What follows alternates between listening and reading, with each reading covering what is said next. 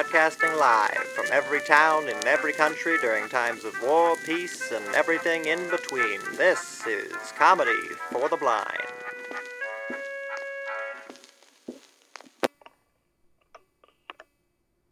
Justin, where are we? Well, Travis, we're actually in a professional recording studio on Hollywood Boulevard. No, I know, and I appreciate the wink no one else can see, but where are we, like, for people listening to us? We're in their headphones. Or their cars. Right, okay. But what's this meeting about? Like, why, why did you make us all drive to the studio separately and record us talking? Justin and I carpooled. We also got milkshakes. You guys got milkshakes? We're here because Evan and I have an idea for a podcast. Oh my, you, you guys have an idea for a podcast? Wow! Wow, that's so unique. Do you guys have birthdays too?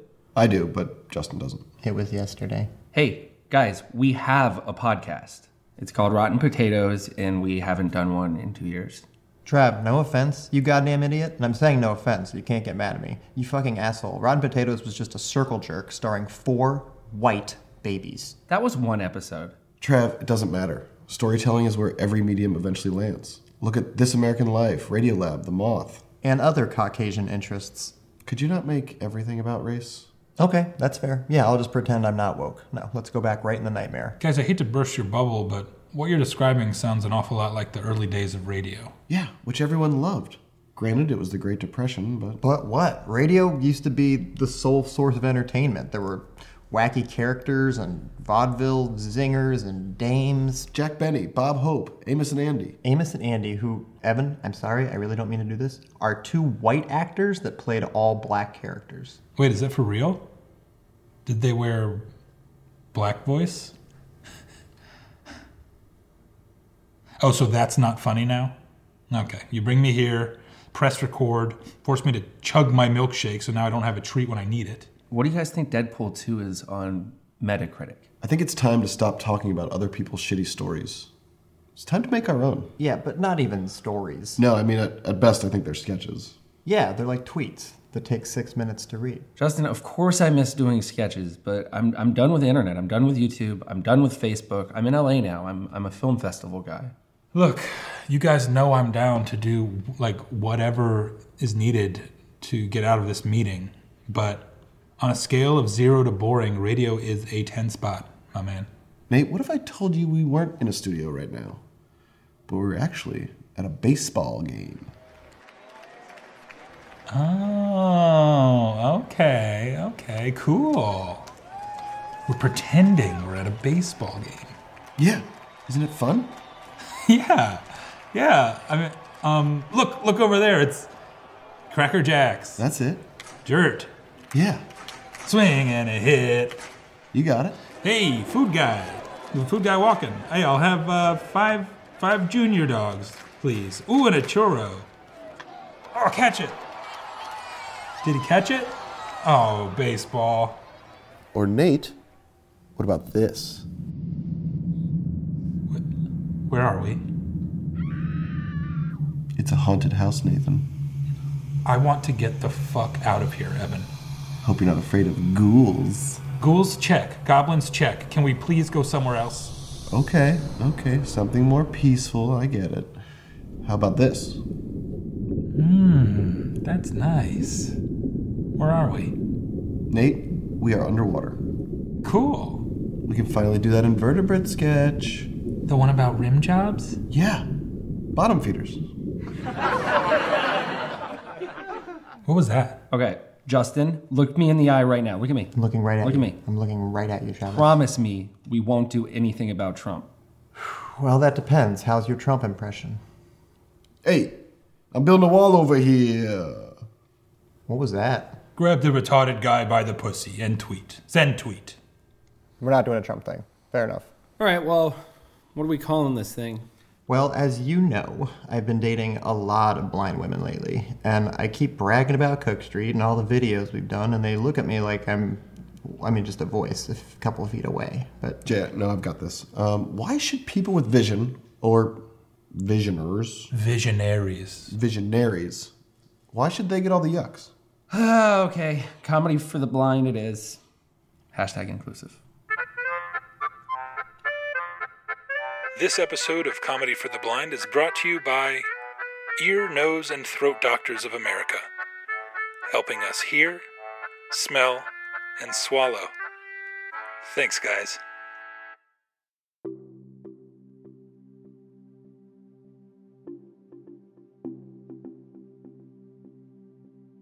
Hey, dipheads.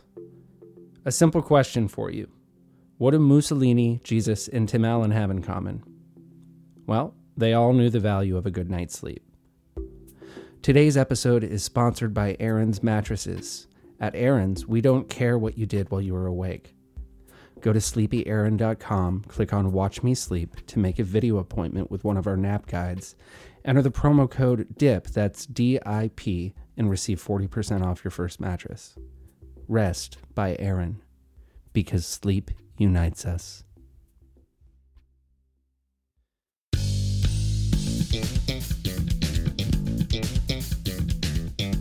Welcome to episode 116 of the Desert Island Podcast. My name is Kevin. I'll be your host, walking you through the ins and outs of surviving and thriving after waking up from a mescaline trip and finding out you must have crashed your pontoon boat onto a tiny island.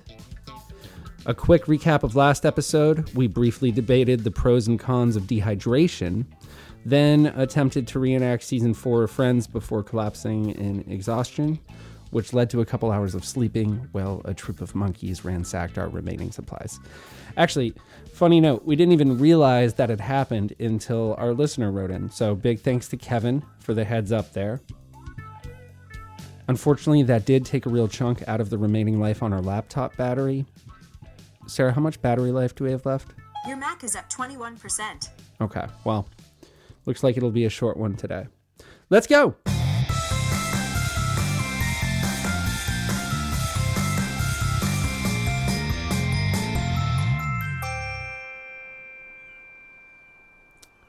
I'd like to start today by discussing something I've been thinking about a lot recently, and that is sand. So, before I was stranded, I never really thought much about sand. Of course, I knew what it was, but if you'd asked me to describe how it makes me feel, um, or to expound on, on how unmalleable it is as a building resource, I wouldn't have had much to say. I did have a good grasp on dirt which is sand's urban cousin, but the differences are anything but granular.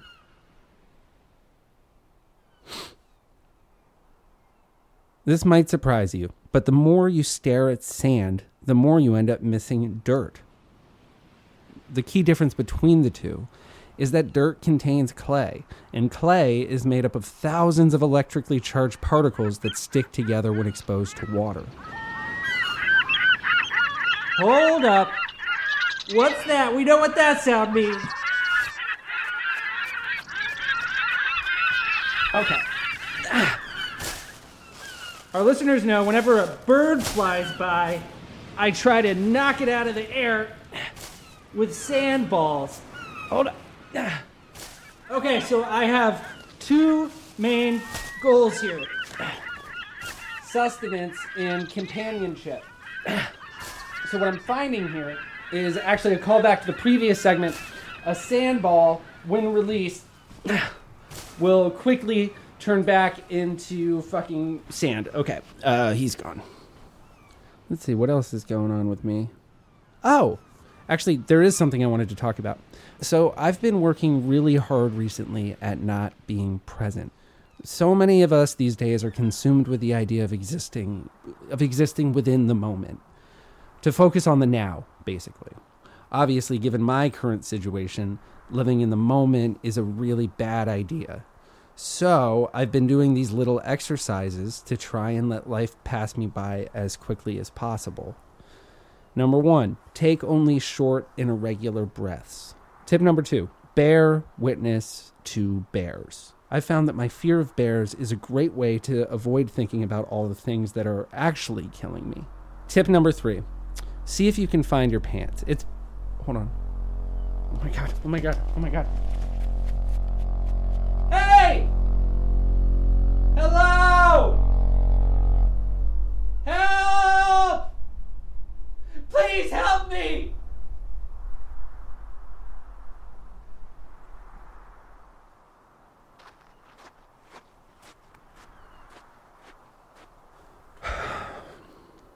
My bad, guys. Uh, I thought uh, thought I saw a boat.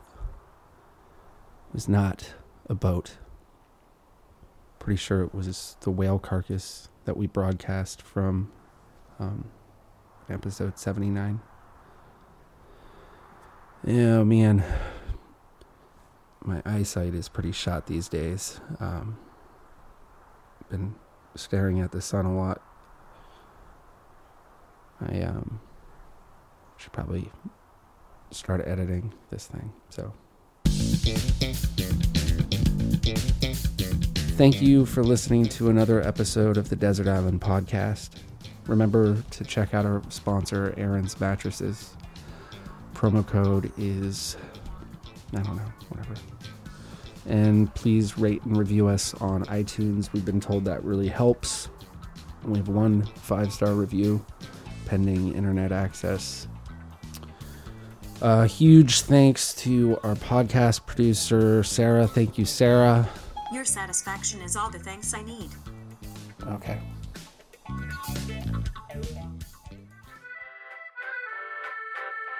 Comedy for the Blind is brought to you by JNCO Jeans. Fashion is cyclical, so sorry.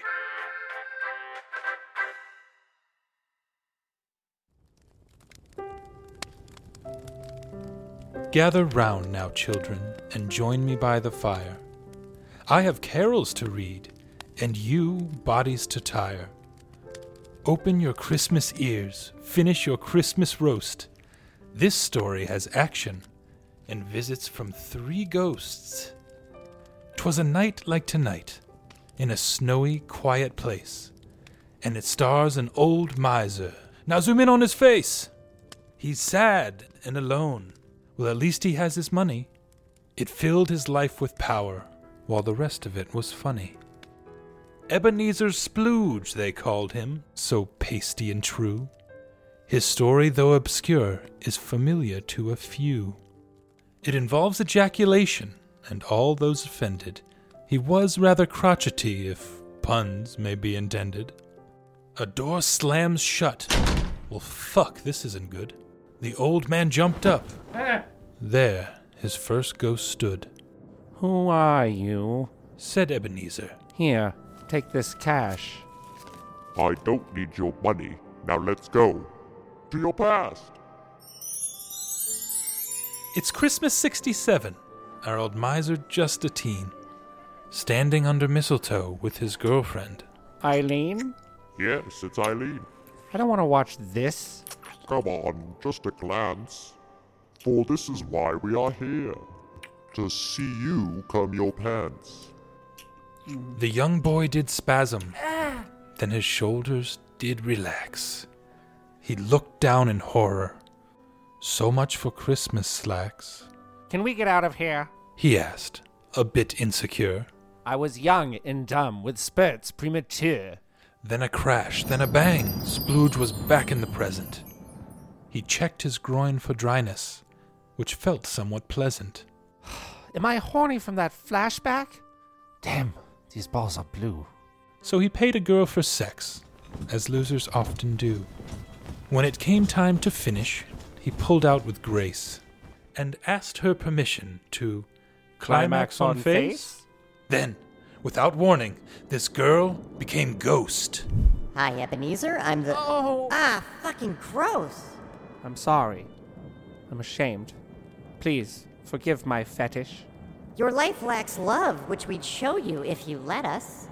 The ghost grabbed a towel, then poof! He disappeared. Ebenezer now alone, the sum of what he feared. The house then collapsed. In its place, a dismal grave. Here lies Splooge, it says, plus the zero fucks he gave. What? Who wrote that epitaph? Where's my third ghost? Twas Bob Cratchit. A voice said. He hated you most. The old miser cried, seeing what the metaphor meant. For Splooge came on his workers, like the top 1%. Oh no! And Tiny Tim? Definitely. I want to help those in need. It's too late for that. You covered everyone in seed. Okay, gotta go. No, don't leave me! Sleep tight, splooge.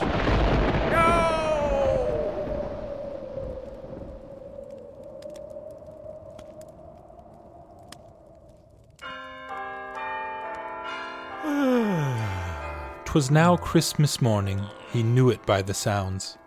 Ebenezer jumped up. Not a ghost to be found. He put on his slippers, he kept on his gown. He ran to the stairs and took every step down.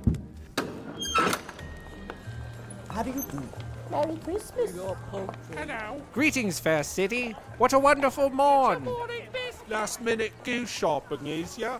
He hopped to the market and purchased some porn. Sir, wait. Keep the change. He yelled. I'm headed to the bank. The one that takes sperm and allows me to yank. He beat his dick dry, donating by the cup, so some lesbian could get knock it up. He'd learned his Christmas lesson. He felt like an elf. For life is too short to keep splooge to yourself.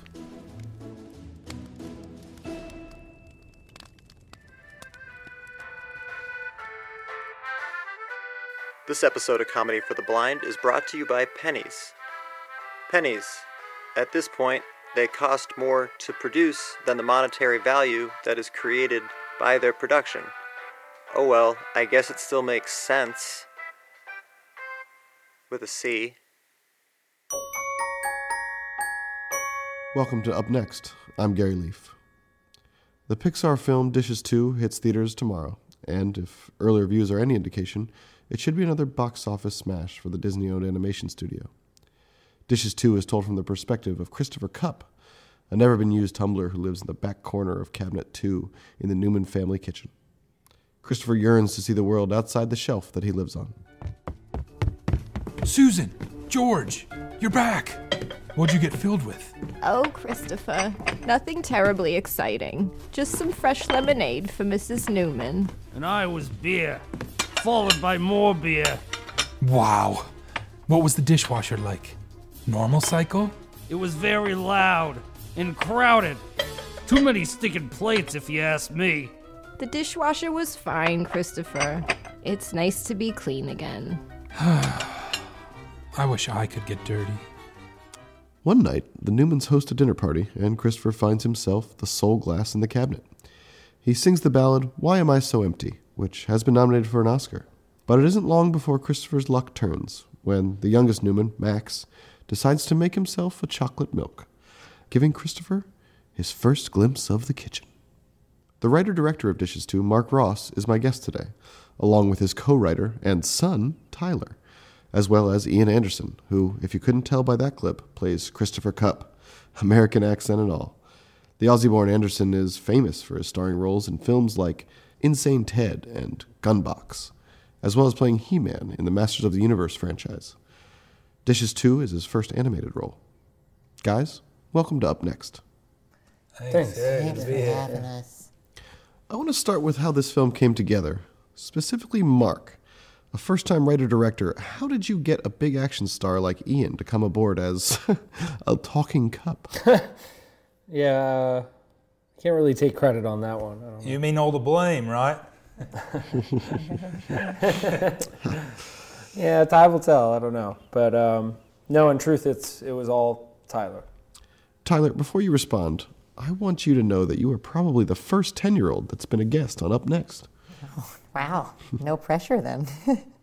I uh, I really love Ian's movies. His characters always have a lot of strength and kill a lot of people, and sometimes I'm scared. But He Man is very cool. So I wrote a letter to Ian's agent about being in me and my dad's movie.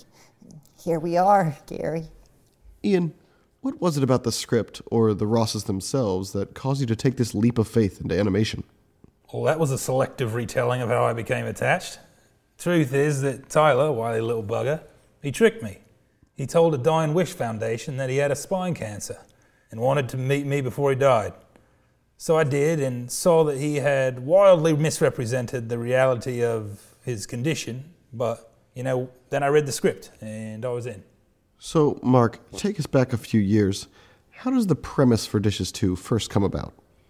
Well, I think it's an idea I've always been tinkering with, subconsciously at least. I spent a lot of time as a kid just setting the table and putting the dishes away. And then as a busboy in college, I remember thinking, if only these plates could talk, I wonder what they'd say. And Tyler, what about you? When did Dad first ask you to help him shape the story of Dishes 2? it was a long time ago. I think I was eight. Dad and my mom were fighting a lot because she made him move out and because he hadn't sold a script in ages. And my mom was so tired of paying all the bills Tyler, and bringing Tyler, home the bacon. Shit. Tyler, he doesn't need our life story about, okay? Dad, I'm telling it. Sorry, Gary. So I visited his apartment once and I saw the script and I read it and I told him, I want to help you make this good because in its current state it is not, dead. But if you want good, if that's what you're going for, just put it in old Tyler's paws. Hmm. And what did he say? He said, I work better alone. So I asked my mom to tell him I had spine cancer. And then he agreed to collaborate on it based on that lie. Wow, that is a wonderful story uh, and a wonderful movie. What surprised me most about this film is that there was no Dishes 1, as it were. Is that correct? Mm. Yeah, yeah. So when we pitched it to Pixar, I thought it might give us a better chance if they thought it was a sequel to a movie they had already made. And, and by the time they realized they'd been duped, we were well into production. And Ian, were you worried about what would happen to your career or your reputation if Disney ever found out? Well, no, this is the first I'm hearing about it. Mark, what the hell, mate? Why would you call a film Dishes 2 if there's no Dishes 1? Look, Gary, for me, it all starts with the character. If I understand them, if I can find my way in, so to speak, and discover what makes them tick, you know? For Insane Ted, it was sadism and his relationship with his abusive grandmother. For Christopher Cup, it was the helplessness of meeting the love of your life and having that taken away. Okay, so as we said before, the boy Max, voiced by Tyler, pours milk into Christopher, who feels the euphoria of being full for the first time, only to have chocolate squirted in. And that's when we meet a spoon called Sophie, voiced by Reese Witherspoon, no relation, and they have this immediate connection as she stirs the syrup inside Christopher. That was my idea. Then Christopher is put on the bottom rack of the dishwasher and makes friends with all these other characters like Bob the Bowl, Professor Spatula, and the grumpy coffee mug. Um, Sal. Sal, yes. And there's this really scary sequence where the dishes are being rinsed and Christopher's lost running through this maze of plates. And, oh, well, let's just play a clip. I can't see anything. Where is everybody? Quick, grab my handle. Sal, we gotta find Sophie. No one talks to the silverware kid. They got their own basket and everything. Christopher, is that you? Bob, where are you? Where's Bob? I'm stuck in a salad spinner. Guys, watch out! Pizza cutter coming through! What a fun scene. Yeah, yeah. Well, we knew this scene in the dishwasher was sort of our big set piece, and it's why you cast someone with Ian's action pedigree because you don't want the audience ever questioning what they're seeing. Like, okay, but can a cup really do that? I should add, I did not do my own stunts on this film. But Ian, it's a cartoon. All right, Tyler, relax. So Christopher eventually finds Sophie, but all her fork brothers are heckling him, and the knife leader, Mac, tries to fight Christopher. So there are some pretty adult themes in this film uh, segregation, nationalism, homosexuality. Well, I don't think we dealt with that last one. Oh, I'm, I'm sorry. I, I just assumed because the main character wanted to escape the quote unquote cabinet, and once he starts identifying as a dish who is now out and living his truth as. Okay, right, but but he's in love with Sophie, and she's. Mac, if I may, this is something that Reese and I had talked about a lot on set.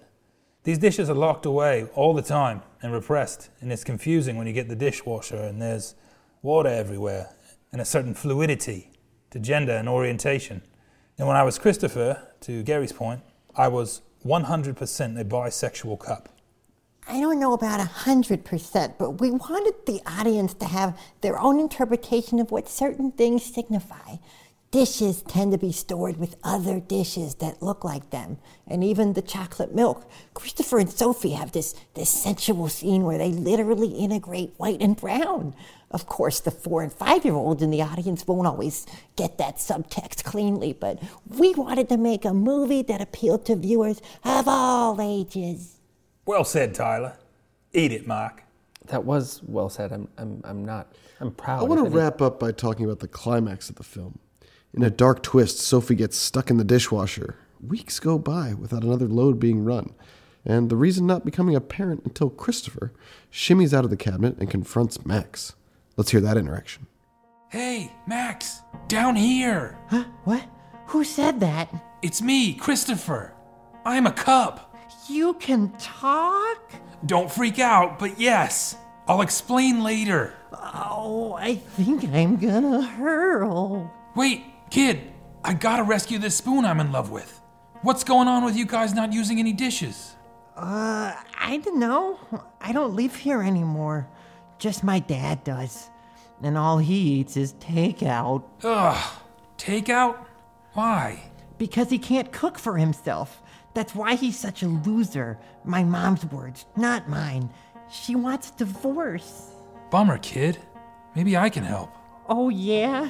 You and what dishes are army? So, Tyler, I presume this part of the story and the situation with Max's parents is very personal to you. It is.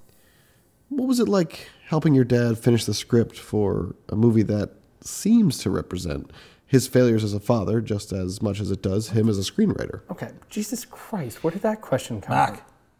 let the boy talk. Are you asking, did I ever wish that one of my cups would talk to me and that he'd sound like my hero, Ian Anderson, and he'd help me save my parents' marriage by convincing all the other dishes to put aside their ethnic differences and work together for once, helping my dad cook and serve a big romantic meal where my mom finally forgives him in Act Three, and we start using real plates and real forks again, and Ian rescues his spoon princess from the dishwasher, and everyone goes on to live happily ever after? Never.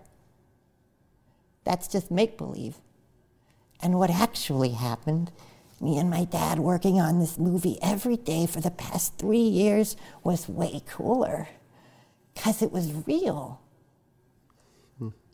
Um, just to add on to what Tyler said, um, we are all very rich now.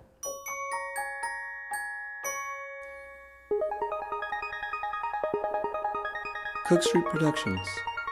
Thank you so much for listening. Hey, do you know do you know anything about algorithms? Can you please help trick the algorithm into making others think this is a good podcast? It seems seems like you know something. You must be smart. You listen to a Cook Street Productions podcast. Please? Please help.